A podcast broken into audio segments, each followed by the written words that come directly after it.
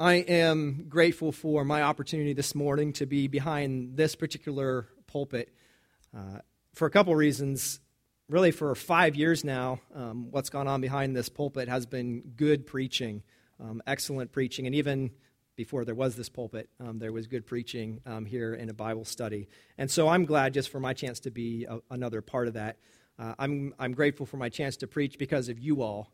Um, you, as a church, already, I mean, your reputation, even from the early days of Bible study, your reputation has always been a group of people who love the Word of God and love hearing it preached, and you continue in that. And so there's a unique joy in getting to preach to people who love the Bible and they love to hear preaching. And so I'm grateful for that. And really, most of all, I'm grateful for a chance to preach because of the sacredness of God's holy Word. There is no word like the one you have in front of you. So it's a privilege for me to get to preach it. Our church is committed to expository preaching, where we preach verse by verse throughout God's word. And I'm personally committed to that as well. The reality is that uh, in our church, the preacher's normal question is what verse comes next before he preaches, right? What verse did I end with and what verse comes next? It's a little different for me when I just come on an occasion uh, to get to preach. Um, because we spend so much time in the New Testament, when I have these chances to preach, I'm often drawn to the Old Testament um, just because we, we spend comparatively um, less time there. And the last time I preached from the Old Testament, I think I preached from the book of Jonah. And as I was praying and considering what to preach to you today, the Lord kept bringing me back to the sequel of Jonah. Jonah has a sequel, there is a, there is a part two that comes from Jonah. Before we get to the book of Nahum, in fact, maybe I should tell you that we're going to be in the book of Nahum and let you start getting to flip there. I'm, I'm actually looking for a little response from you. I, I genuinely want you to respond with raising your hand. I know we don't often raise our hands, except for some of us maybe in, in worship, but um, how many of you, by show of hands, how many of you have ever heard a sermon from the book of Nahum? You've ever, in your whole life, all right, I see one, hold them high. Don't be, it's nothing to be embarrassed about. Like, I want to know. All right, I see one, two, three, four, five, six. I'm seeing six hands. Oh, seven, eight, nine. The Lundys just brought it up to nine. All right. I think we're up to nine people have heard a sermon from the book of Nahum. That is really surprising to me because nine is way more than what I was expecting to hear. All right. Uh, the book of Nahum is not one of those books that um, you frequently hear sermons from. It's, it's one of those books that you have probably interacted with, um, you've had to interact with on your own. It's come from your own personal study. Whatever you know this morning about the book of Nahum has come because you, you read it yourself, except for those nine, nine few who have heard a sermon from it. Um, and even in churches where um, they use like liturgical readings where they read through the Bible, uh, the book of Nahum isn't even included in a lot of liturgical churches' reading, reading plan. All right? And I'm not going to ask how many of you have ever read the book of Nahum, but what I understand is the book of Nahum is a long way from January 1st. You know what I'm saying? You read through the Bible in a year, people. And don't tell me this isn't you, right? So you started out strong in Genesis and Exodus. You hit Leviticus, and eh, things started to go a little bit slower. And the book of Nahum is far away from January. So what, what happens, unless it only happens to me, is you got a little bit behind, right? And as the year went on, you missed a couple days, and so pretty soon you're reading four chapters a day, eight chapters a day. And what happens is, uh, you know, you hit maybe Psalms and Proverbs, and it's getting later in the year, you're getting further behind, and uh, all of a sudden the New Testament is looking more and more enticing, right? And so now to catch up in the eight chapters I need to read to stay on my Bible reading plan, I'm just gonna I'm just gonna skip to the New Testament. And so by the time you hit Nahum, well, you you don't hit Nahum, right? So um, I'm not going to ask if, if you've read it or how many times you've read it, but our challenge this morning is that we're coming really to an unfamiliar book. You haven't heard a lot of messages from it. Um, I have a unique challenge. I've never preached from it. And yet, this is a book that has God's message for us this morning. The book of Nahum does show up in the New Testament, and it shows up in a passage that gives us all the incentive we would ever need to care about this book of the Bible. It shows up in 2 Timothy 3:16. And it tells us that all scripture is breathed out by God and it is all profitable for teaching and for correction and for reproof, for instruction in godliness, that the man of God will be thoroughly furnished, equipped for every single good work. There's the book of Nahum, because this is part of all Scripture. And so, what I want to happen today is I want you to hear God's message from the book of Nahum. And yet, I also hope that in this study, you'll find yourself encouraged because the reality is that you can read and apply your Old Testament. This is, this is not so far away from you that, that you can't grasp it, you can't apply it, that you, you, you can find that it will renew your mind. And I hope you'll be encouraged. If you have considered the book of Nahum only a little bit, if you have just spent the last five minutes of my introduction trying to find the book of Nahum, eh, whatever your situation is with Nahum, you can learn from it and it will change how you live because this is part of all Scripture. Okay? Today we're going to discover this main point from Nahum chapter 1. Because God is a wrathful judge and a good deliverer, put your hope in Jesus Christ. Because God is a wrathful judge and a good deliverer, put your hope in Jesus Christ. Let's all pray again. Heavenly Father, we have come to your holy word, and it is your word that shapes us, it changes us. It teaches us how to think about you and how to think about ourselves and how to think about our wor- world. I pray that you would help us as we come to a book that maybe we aren't super familiar with, that we haven't read a lot or, or meditated a lot on. I pray for your people this morning as they encounter your truth in this passage, that you would use it to change our lives Please, will you help me as I preach that I would be aware and dependent on the Holy Spirit? Help us to see the reality that Jesus is someone to put our hope in. And I pray in his name, amen.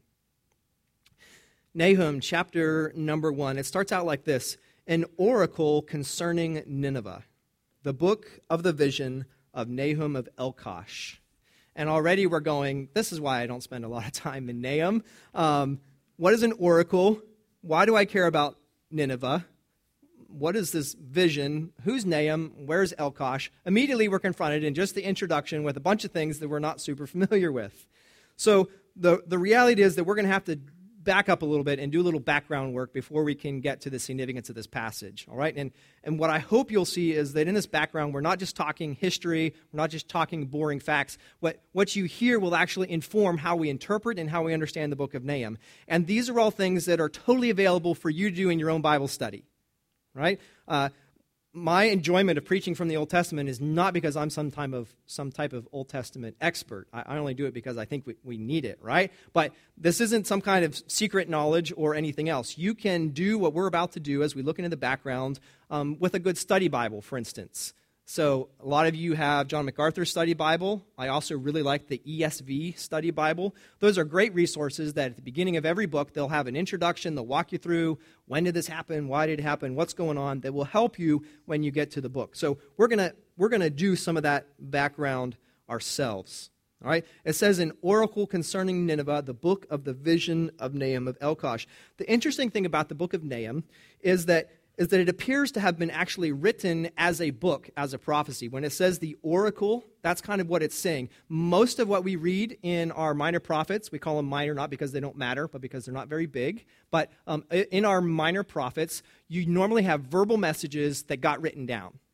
All right, what this is is a written down message. So it's a little, it's unique um, from from the other minor prophets. So it appears to have been written as a book, not a verbal message.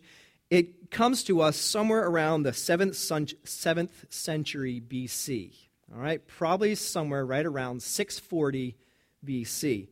Why is that important? Well, um, a couple, a couple reasons. It situates us in biblical history and in, and in redemptive history. We know from uh, Nahum 3 8 that the fall of Thebes had already happened, and history tells us that happened in 663 BC. The book of Nahum is about the Assyrian Empire, particularly its capital, Nineveh, and that was destroyed in 612 BC. So we know this book had to happen somewhere between 663 and 612. So somewhere in the middle. Jonah was written about 100 years ago, right? And so that helps us because, because when you hear Nineveh, you probably thought about Jonah. You need to know it's been about 100 years since Jonah came, preached his message, and the city of Nineveh repented. A century has gone by. There's new kings, there's new leadership, there's whole new generations of people. All right? I, I don't know why it is. Maybe it's just the order that our Bibles come, come in. Maybe I didn't have a very I haven't had a very good grasp of chronology, but I have always tended to think that these minor prophets were way removed from the first half of, of our Old Testaments, right? They're, they're like, in my mind, they used to be in this whole like separate category. What we're talking about, if we're in kind of the 640 range, um, we're talking about 2 Kings 23 during the reign of King Josiah, all right? They're, they're contemporaries that overlap. Um, I think it's a, it's a challenge for us, but remember that your minor prophets, even though they're later in the Old Testament, they happen during Kings and Chronicles. So if you're reading Kings and Chronicles, you're reading the same time period as most of your minor prophets. There are some that were written after the exile, but really only three. Haggai, Zechariah, and Malachi are the only ones that happen after Israel and Judah are in exile.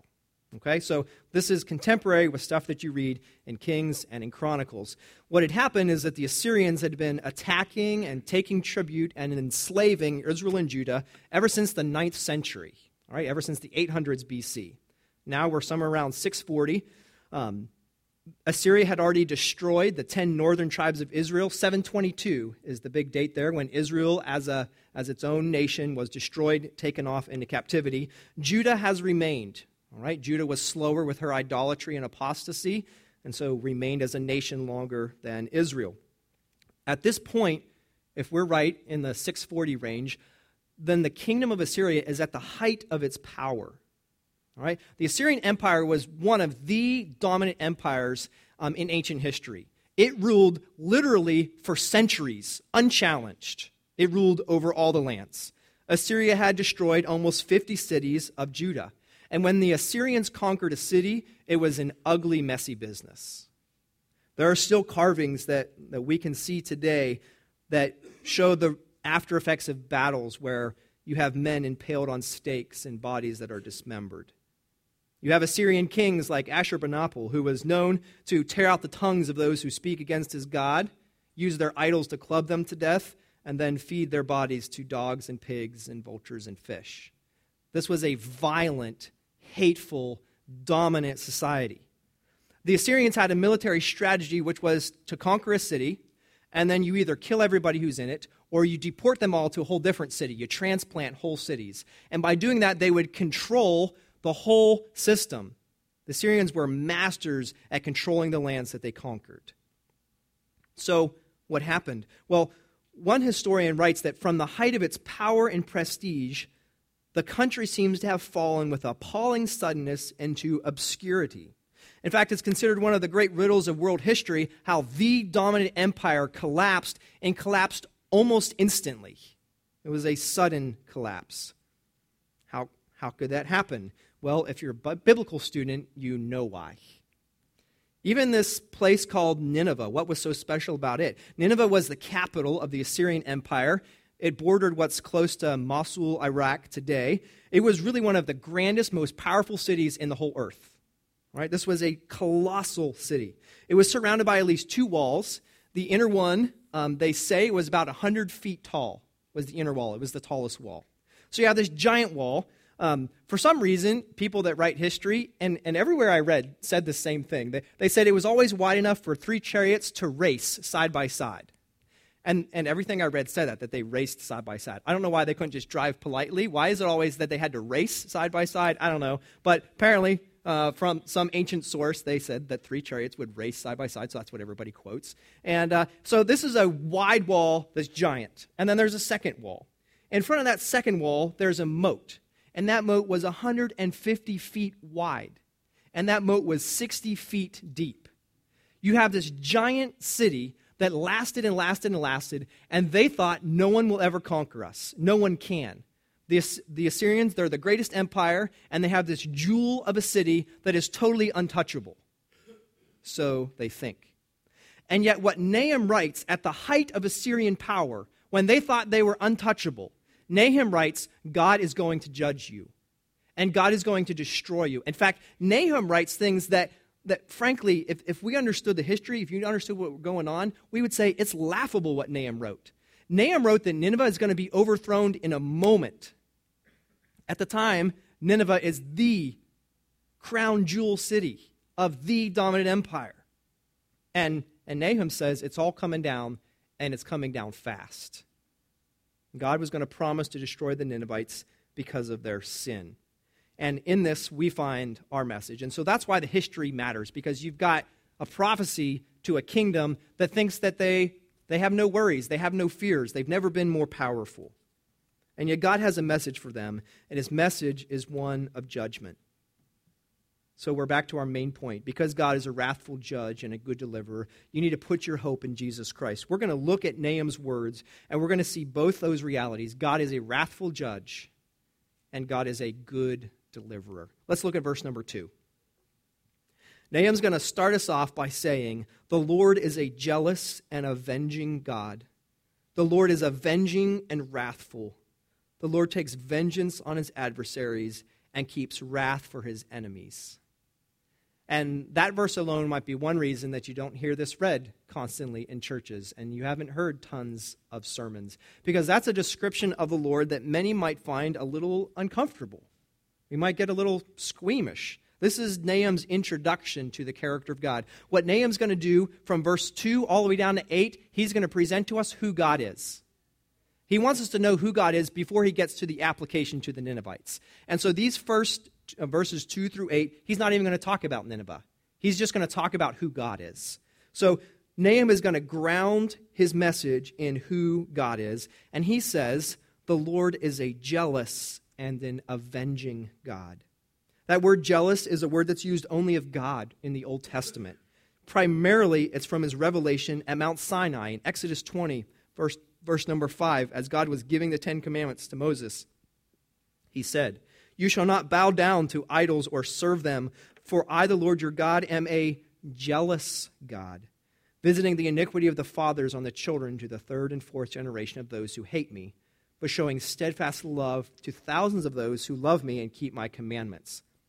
And he repeats that in chapter 34 of Exodus. You shall worship no other God, for the Lord whose name is jealous is a jealous God. Nahum's pointing us to the character of God, and it's something we need to hear today. If we're going to know our own God, the Lord is deeply, fiercely, protectively devoted to his people. The Lord is a jealous God, not jealous in any kind of sinful sense, but in that deep, abiding, fierce protectiveness, God loves his people, and God will keep all of his promises to his people, and yet he will avenge his enemies. Why does that matter? Because Nahum has written at a time when God's people have been oppressed. Israel has been taken into slavery by these very Assyrians. Judah has been attacked by them, and God cares about it because God is a jealous God. He cares for his people. So it says he's jealous and he is avenging. The Lord is avenging and wrathful.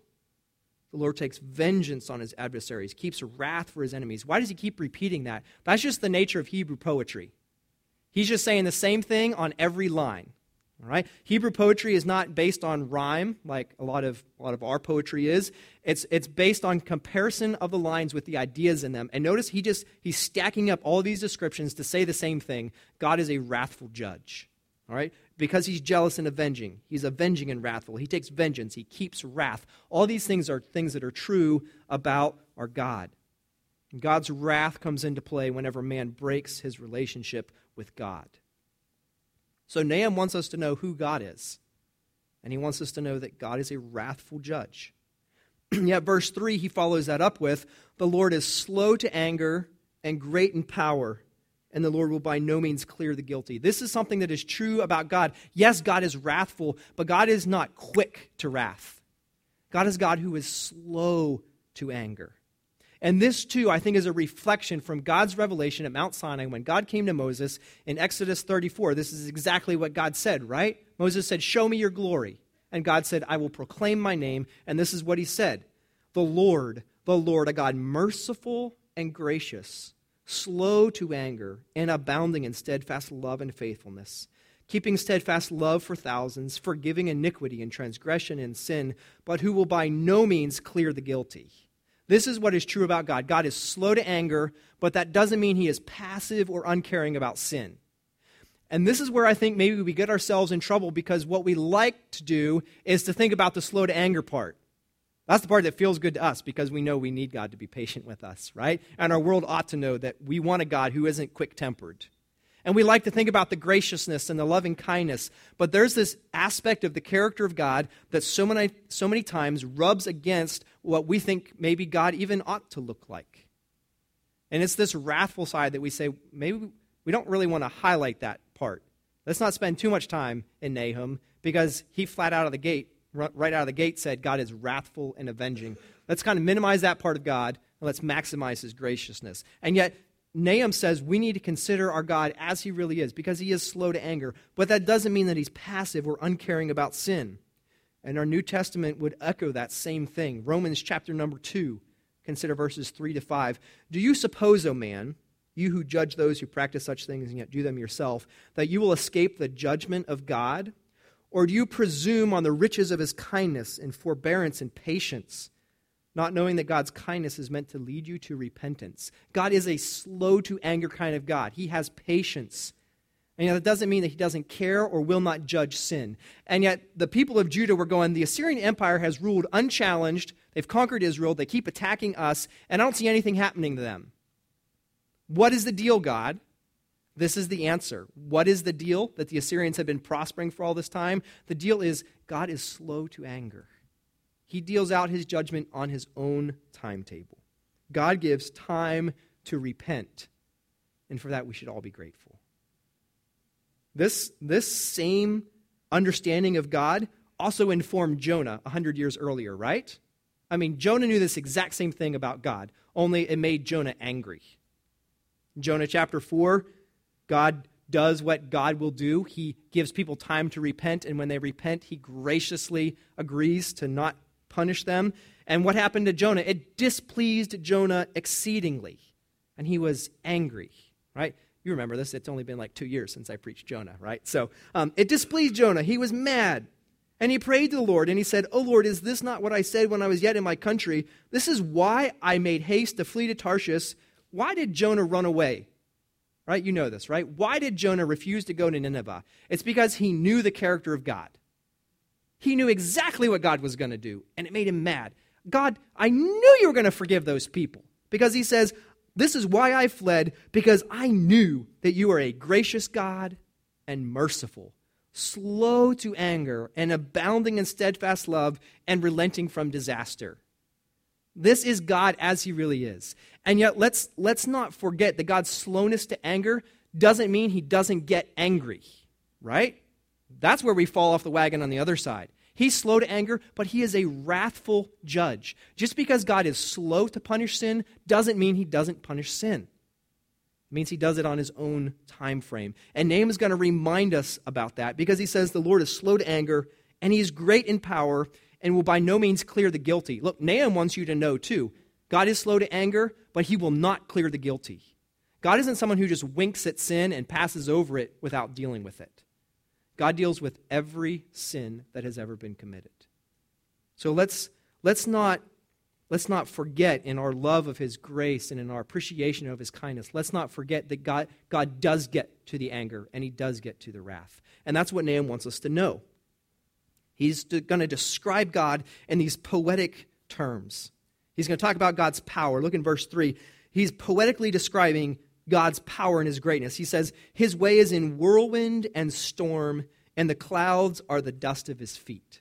Right? If you've ever been in a storm, a really powerful storm, one that shook you to your core, then you, you know what you know fear in a, in a unique way.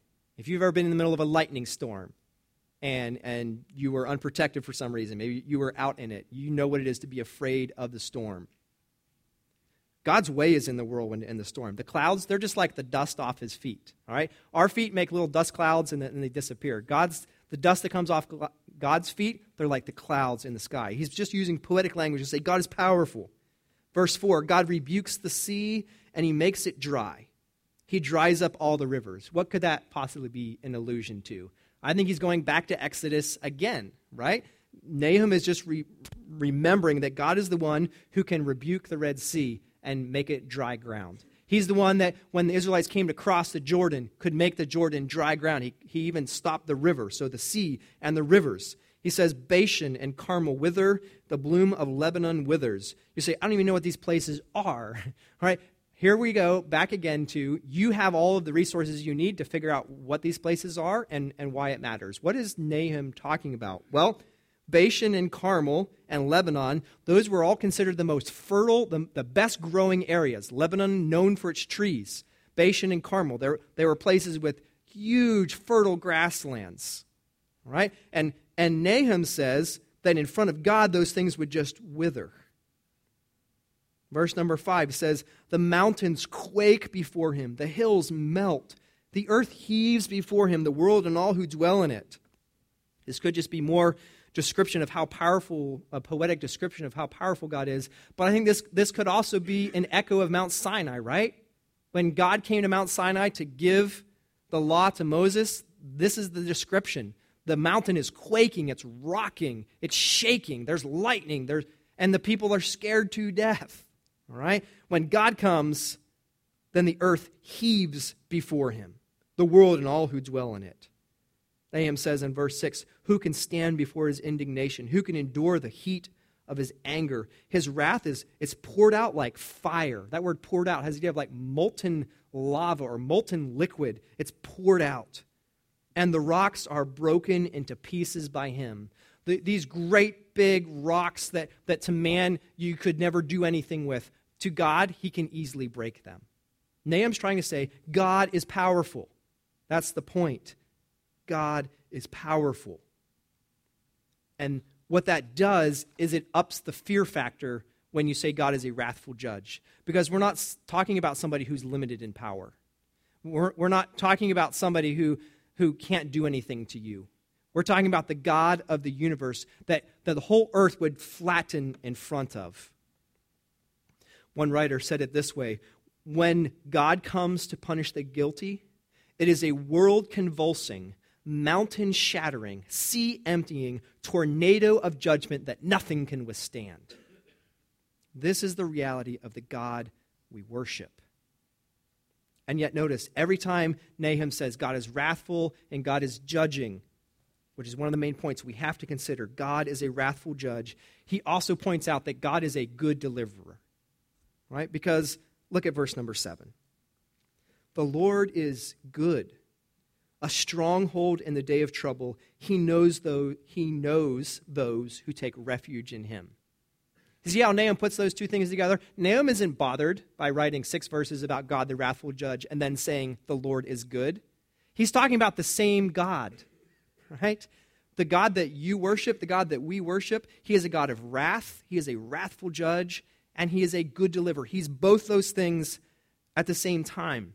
From, from the beginning of Genesis, from Genesis 1, we find out that God is and God does good, right? After each day of creation, the Lord sees what he's done and it's, it's good. Right? Only a good God can do good things. The psalmist in Psalm 16:1 said, "Preserve me, O God, for in you I take refuge." I say to the Lord, You are my Lord. I have no good apart from you. In Psalm 34 8, O taste and see that the Lord is good. Blessed is the man who takes refuge in him. Nahum wants you to get these two points together God is a wrathful judge, and God is a good deliverer. He's a stronghold. There's a military term. He, he, he is a fortress that you can run into, and he will keep you safe because of his goodness. And God knows those who take refuge in him. God is not unclear about who his enemies are and who are those who trust in him. He knows you this morning. If you have taken refuge in him, God knows you. God knew his people, his covenant people in Israel and in Judah. He knew them. That is a consoling, it's a comforting, it is a hopeful thing because God is good. And yet, as soon as he finishes verse number seven, saying, The Lord is good, he knows those who take refuge in him. What does he say in verse number eight? But, but with an overflowing flood, he will make a complete end of the adversaries and will pursue his enemies into darkness. God is a wrathful judge, and Nahum wants you to know it. God is good, he is a good deliverer, and yet he's a wrathful judge. And, and Nahum is going to take those two realities and he's going to come back to them, only he's going to make specific application to the Assyrians and to those in Judah. And that's what we're going to see in the rest of the chapter. Okay? Look at, look at verse number 9. He's going to move his attention from God generally. I'm just going to describe who God is, and he's going to apply it for us. Verse number 9. What do you plot against the Lord? Now he's speaking specifically to the Ninevites. What do you plot against the Lord? He will make a complete end. Trouble will not rise up a second time. For they are like entangled thorns, like drunkards as they drink. They are consumed like stubble fully dried. From you came one who plotted evil against the Lord, a worthless counselor. That's all a description. Those are all words pointed at Nineveh. Right?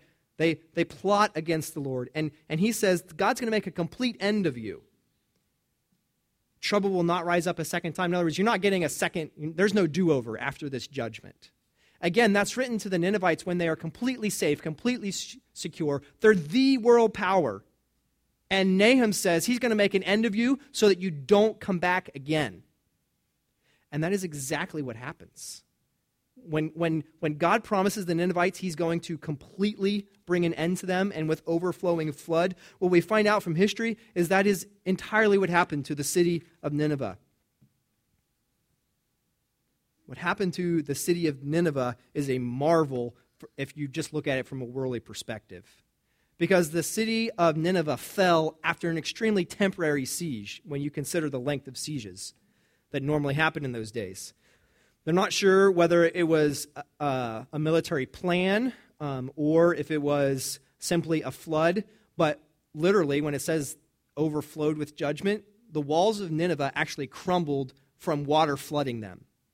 Interestingly, it seems like uh, they even flooded right where the palace of Sennacherib was. Um, Adrian and I had a good time as he, as he and I were talking about this passage. Um, looking at, he even sent me a map that showed where the river was that flooded and, and where it hit on the city. And all of that is part of God's divine plan and his divine judgment. The city was plundered to almost nothing of value. When it was excavated, there's hardly anything there. In fact, the city itself disappeared from history. It wasn't found until 1842. It, it just disappeared from this. At this point, the city was wiped out, never again to be rebuilt, not even to be found until literally thousands of years later. When God says he's going to bring a complete end, that's exactly what he did.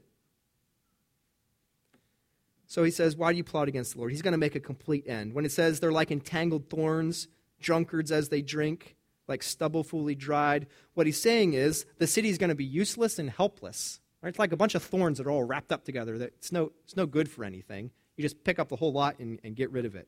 Like a drunkard as they drink. It's a description of somebody who's they're useless and, and they're helpless. Right? They have, they, a drunkard can't defend himself. He doesn't have the wherewithal, the senses. That's going to be Nineveh, consumed like stubble fully dried.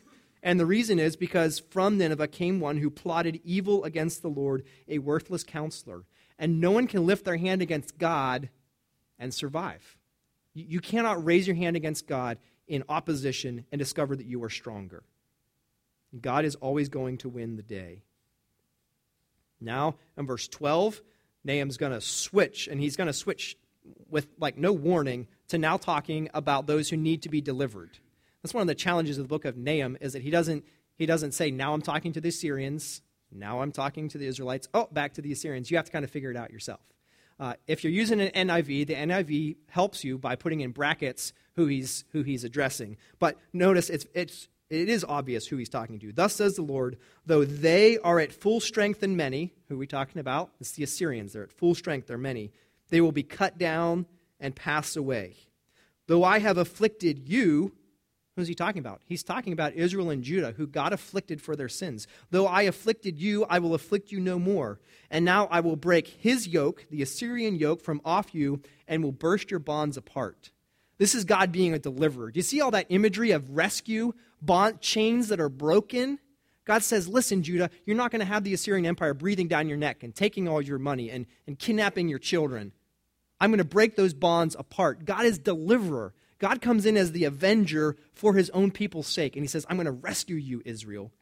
I'm going to rescue you, Judah, because even though they're at full strength, I'm going to come in, I'm going to tear off those bonds. God is a good deliverer. You see how Nahum's doing the same thing. He said, God is a judge and God is a deliverer. And so now we're getting practical. Assyria, you're going to get judged because God's a judge. But Judah, God's a deliverer, you're going to get delivered. You see, he's just bringing the practical application of what he already said about God. Now, verse number 14, we're going to flip back to the Assyrians. All right, that's why I say he just keeps bouncing back and forth. The Lord has given commandment about you. No more shall your name be perpetuated. From the house of your gods I will cut off the carved image and the metal image. I will make your grave, for you are vile. Interesting thing archaeologists, when they finally did uncover Nineveh, they had temples everywhere. Um, it was common back then. Um, there would have been temples everywhere, but they would have gods that, that they shaped like men. The interesting thing about the Ninevites, they had gods for any number of things, but they would even they would make idols that look like people. They would even dress their idols in fancy clothes. They would even bring food to their idols three times a day. All right, these people were devoted to their idols. And there was a temple called the Temple of Nabu that had been in Nineveh for almost 15 centuries. And it was discovered burned and huge layers of ash everywhere. And at the bottom of the ash, they found a statue. And the statue was laying prostrate and it was headless. And I just think that's a, that is the archaeological um, answer when, when you say, what does it mean when God says, I will from the house of your gods, I will cut off the carved image and the metal image. That's what's happening, right? When you have a God who's laying face down with its head chopped off, that's God doing exactly what he said he was going to do. Right? What happens is that the invader is going to be invaded and the destroyer is going to be destroyed because God is against them. No power on earth can survive when it sets itself against the God of heaven. Why? Because God is a wrathful judge. And yet, God is also a good deliverer because this judgment actually brings peace, it brings shalom. Look with me at verse number 15. Behold upon the mountains the feet of him who brings good news, who publishes peace. Does that seem strange to you? We've just read about all of this judgment, all of this wrath, all, all of this destruction, complete annihilation. How in the world is this a message that could be categorized as good news or as peace? Because you have to remember that, that Israel and Judah had been oppressed by the Assyrians. They, they were under that iron boot. And now finally, God says, I'm going to deal with it. And the good news is, you're going to be free. You're going to be free from this oppressor. God's judgment is, is integrally connected to his good news of deliverance. You see, God couldn't deliver the Israelites without judging first the Assyrians.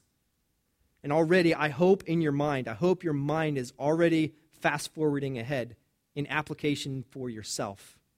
In recognition that when we say God judges and that judgment brings peace, that's exactly how he operates in our lives as well. The word, the, the name Nahum itself, it means comfort. It's what his name means. And yet there's this whole entire book full of battle and, and, and destruction. How could that bring comfort? Because God's judgment is always a comforting good news, because God always brings peace from his judgment. It's Isaiah. Isaiah 52 also quotes this. Isaiah and Nahum are the only ones who say, How beautiful upon the mountains are the feet of him who brings good news, who publishes peace, who brings good news of happiness, who publishes salvation, who says to Zion, Your God reigns. And Paul picks up that same thing in Romans, Romans chapter 10, when he says, How will they call on him who they have not believed? And how are they to believe in him who they have not heard? And how are they to hear without someone preaching? And how are they to preach unless they are sent? as it is written, How beautiful are the feet of those who preach the good news. And we love the thing of good news. Like, we love hearing good news. But, but listen, beloved, there is no good news apart from the message of judgment. Do, do you understand that? They have to go together. When the sky darkened over Calvary, our peace was coming because wrath was being poured out. The only reason we are at peace with God is because justice has been served. You see, these two things that are true about God God is a wrathful judge and God is a good deliverer they're entirely true for you as well.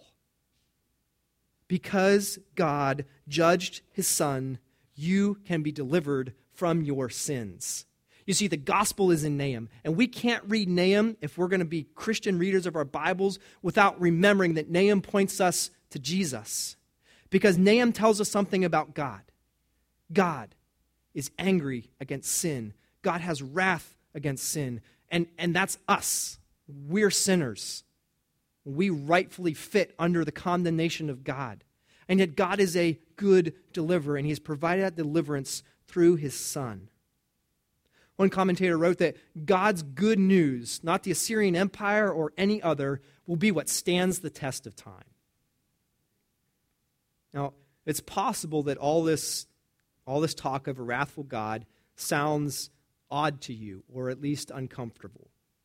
And if it doesn't, I think you you might be in the minority. Why, why is it that the talk and the thought of a wrathful God is something that we find uncomfortable or that makes us squeamish? I'll give you a couple reasons. First of all, I think it's possible that we're unfamiliar with our Old Testaments slash God. We're unfamiliar with who our God really is. Because Nahum isn't describing a different God than the God you know. He's not describing a different Lord. This is our Lord. And if we're unfamiliar with the message of Nahum and other places in the Old Testament, then really we're unfamiliar with our God. A second reason could be that we generally live in a very positive culture. We like to look on the bright side of things. We like it when our, I was going to say false teachers, but we like it when our prosperity teachers tell us that God loves you and has a wonderful plan for your life. That's the message we want to hear, all right? That's why there's however many tens of thousands at a certain church in Texas, and there's, you know, 200 of us here, right? It's more popular to, to hear that, you know, everything's going to be fine and God wants you to be rich and happy and it's not so popular to read God is a wrathful, avenging God. The message just isn't as appealing. It's not as palatable to our culture, not even to our, our Christian or evangelical culture. I think another reason it might be sound awkward to us to think about the wrath of God is generally we have a slowness to think and to speak about hell. We like to say the Old Testament, that's the thing that talks about God's wrath. And when we get to the New Testament and it talks about the most devastating, horrifying description of the wrath of God and his punishment in hell, we put that on the back burner. We, we, don't, we don't want to spend a lot of time thinking about that. We're talking about that. But really, the, the last reason that it could be that we think little of a wrathful God, I'm concerned, is that it reflects the shallow thinking of the cross. We actually haven't thought about the cross deeply enough if we don't think about our God as a wrathful God because this is exactly what was happening at Calvary. God was pouring out wrath. He was treating his own son like an enemy, he was vengefully judging him. And that's why our understanding of this particular passage in Nahum needs to be that because God is a wrathful judge and a good deliverer, you should put your hope in Jesus because Jesus took this wrath for you. He, he stood in your place, He stood in my place. And the wrath that I should have gotten, gotten, the wrath that I deserved, Jesus got. He took it for me. So put your hope in Jesus because it is true that God is a wrathful judge. And yet it is also true that He is a good deliverer. He is a good deliverer in the person of His Son. How can we be saved from the wrath of God? The answer is Jesus. He bore God's wrath for you. The answer is not that God doesn't have wrath. The answer is that God took care of it for you. Think about John 3:36, the same passage we love hearing God so loved the world, right? What about John 3:36? It just gets like left behind. Whoever believes in the Son has eternal life. How does this how does it end? Whoever does not obey the Son shall not see life, but the wrath of God remains on him. God's wrath is not an Old Testament concept, right? This is the same God. Believe in him and you'll have life. Don't believe in him and you'll have wrath right now. Paul said in 2 Thessalonians, verse number 7, that the Lord will return with mighty angels in flaming fire, inflicting vengeance on those who do not know God and on those who do not obey the gospel of our Lord Jesus. But guess what? Conversely, those who do know God and who do obey the gospel of our Lord Jesus, they're free from that kind of judgment. They're free from that kind of wrath. Because of places like Romans 5 6 that tell us that while we were still weak, at the right time, Christ died for the ungodly. One will scarcely die for a righteous person, though perhaps for a good person one would dare even to die. But God shows his love for us in that while we were still sinners, Christ died for us. Since we have been justified by his blood, much more will be saved by him from the wrath of God. God gave you his love by rescuing you from his wrath. There is no good news without this news of wrath. We don't, when we talk about the gospel, it's not any good unless you realize how bad the news is that we rightfully deserve. Ephesians tells us that we were dead in trespasses and sins that we once walked. We followed the course of this world, the prince of the power of the air. We all lived in the passion of our flesh. We carried out the desires of the body, and were by nature what? By nature, we were children of wrath. That's who we were pre Christ. We were children of wrath, just like the rest of mankind, Paul says in Ephesians.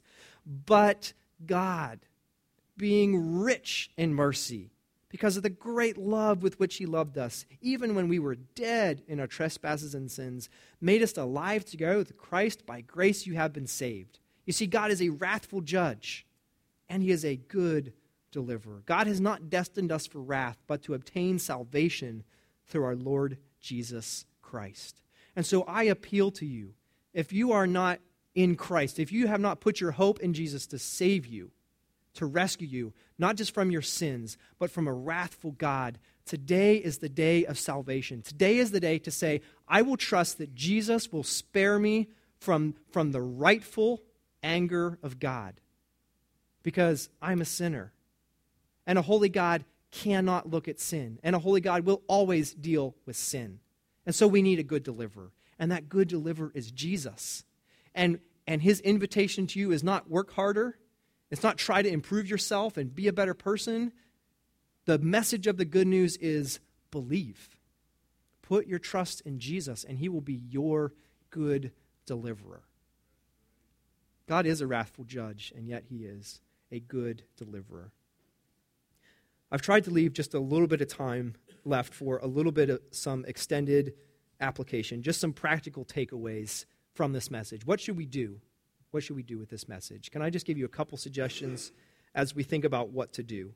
And the reason I want to do this, maybe for a little more extended time than what we normally do, is I think one of our struggles with the Old Testament is we, we have a hard time getting it to today, right? We read Nahum and we go, that was really long time ago. That was really far away. How, how, how can I get to here? I want to help you see how you can get the message that God is a wrathful judge and he's a good deliverer, how you can get it to right now. One of them I've already said. You could believe the gospel. That's a way to get the message of Nahum to today. All right?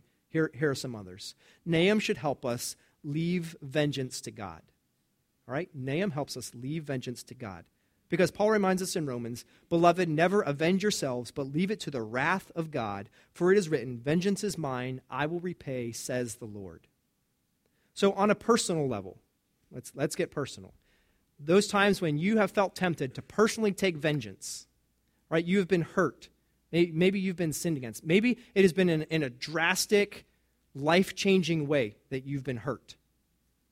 And what what happens inside of you is what you cry out for vengeance, and you want to take it yourself. What Nahum teaches us is that God is the avenger. He can do it better, more righteously, and more thoroughly than you ever could. So leave your personal vengeance to God. Doesn't matter if you've been hurt personally in your finances by somebody. doesn't matter if that's an emotional pain. Whatever it is that you have, someone has done something to you, and inside you go, I want vengeance, you can leave that to God because God will take vengeance. We can, we can even let God take vengeance in a general way, not just in a personal way, but for this world. There's some new data that came out um, from China's health ministry on March 18th uh, of this year. And it revealed that ever since 1971, over 330 million abortions have happened in their country. Since 1971, 330 million babies killed. That's about 1,500 every hour. What do, what do we say to that? What, is, what does that do when the news, the staggering weight of those numbers, what does that do to our hearts?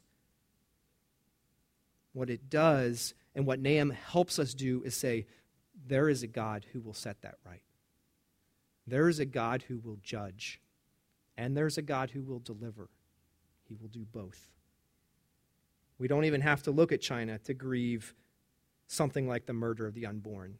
This year marked the 40th anniversary of Roe versus Wade, and it's estimated that 50 million babies in our own country have been killed since Roe versus Wade.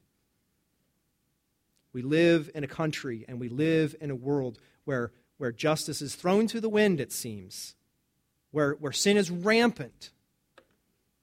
I don't know if you've followed some of the, some of the news about the tragic Kermit, Kermit Gosnell case that's happening right now in Philadelphia. The mainstream media has basically left, left it totally alone, and yet it's beginning to come out more and more about an abortion doctor who's been who's on trial right now. Seven different accounts of murder, one for a woman, several, the rest, the, the other six for babies.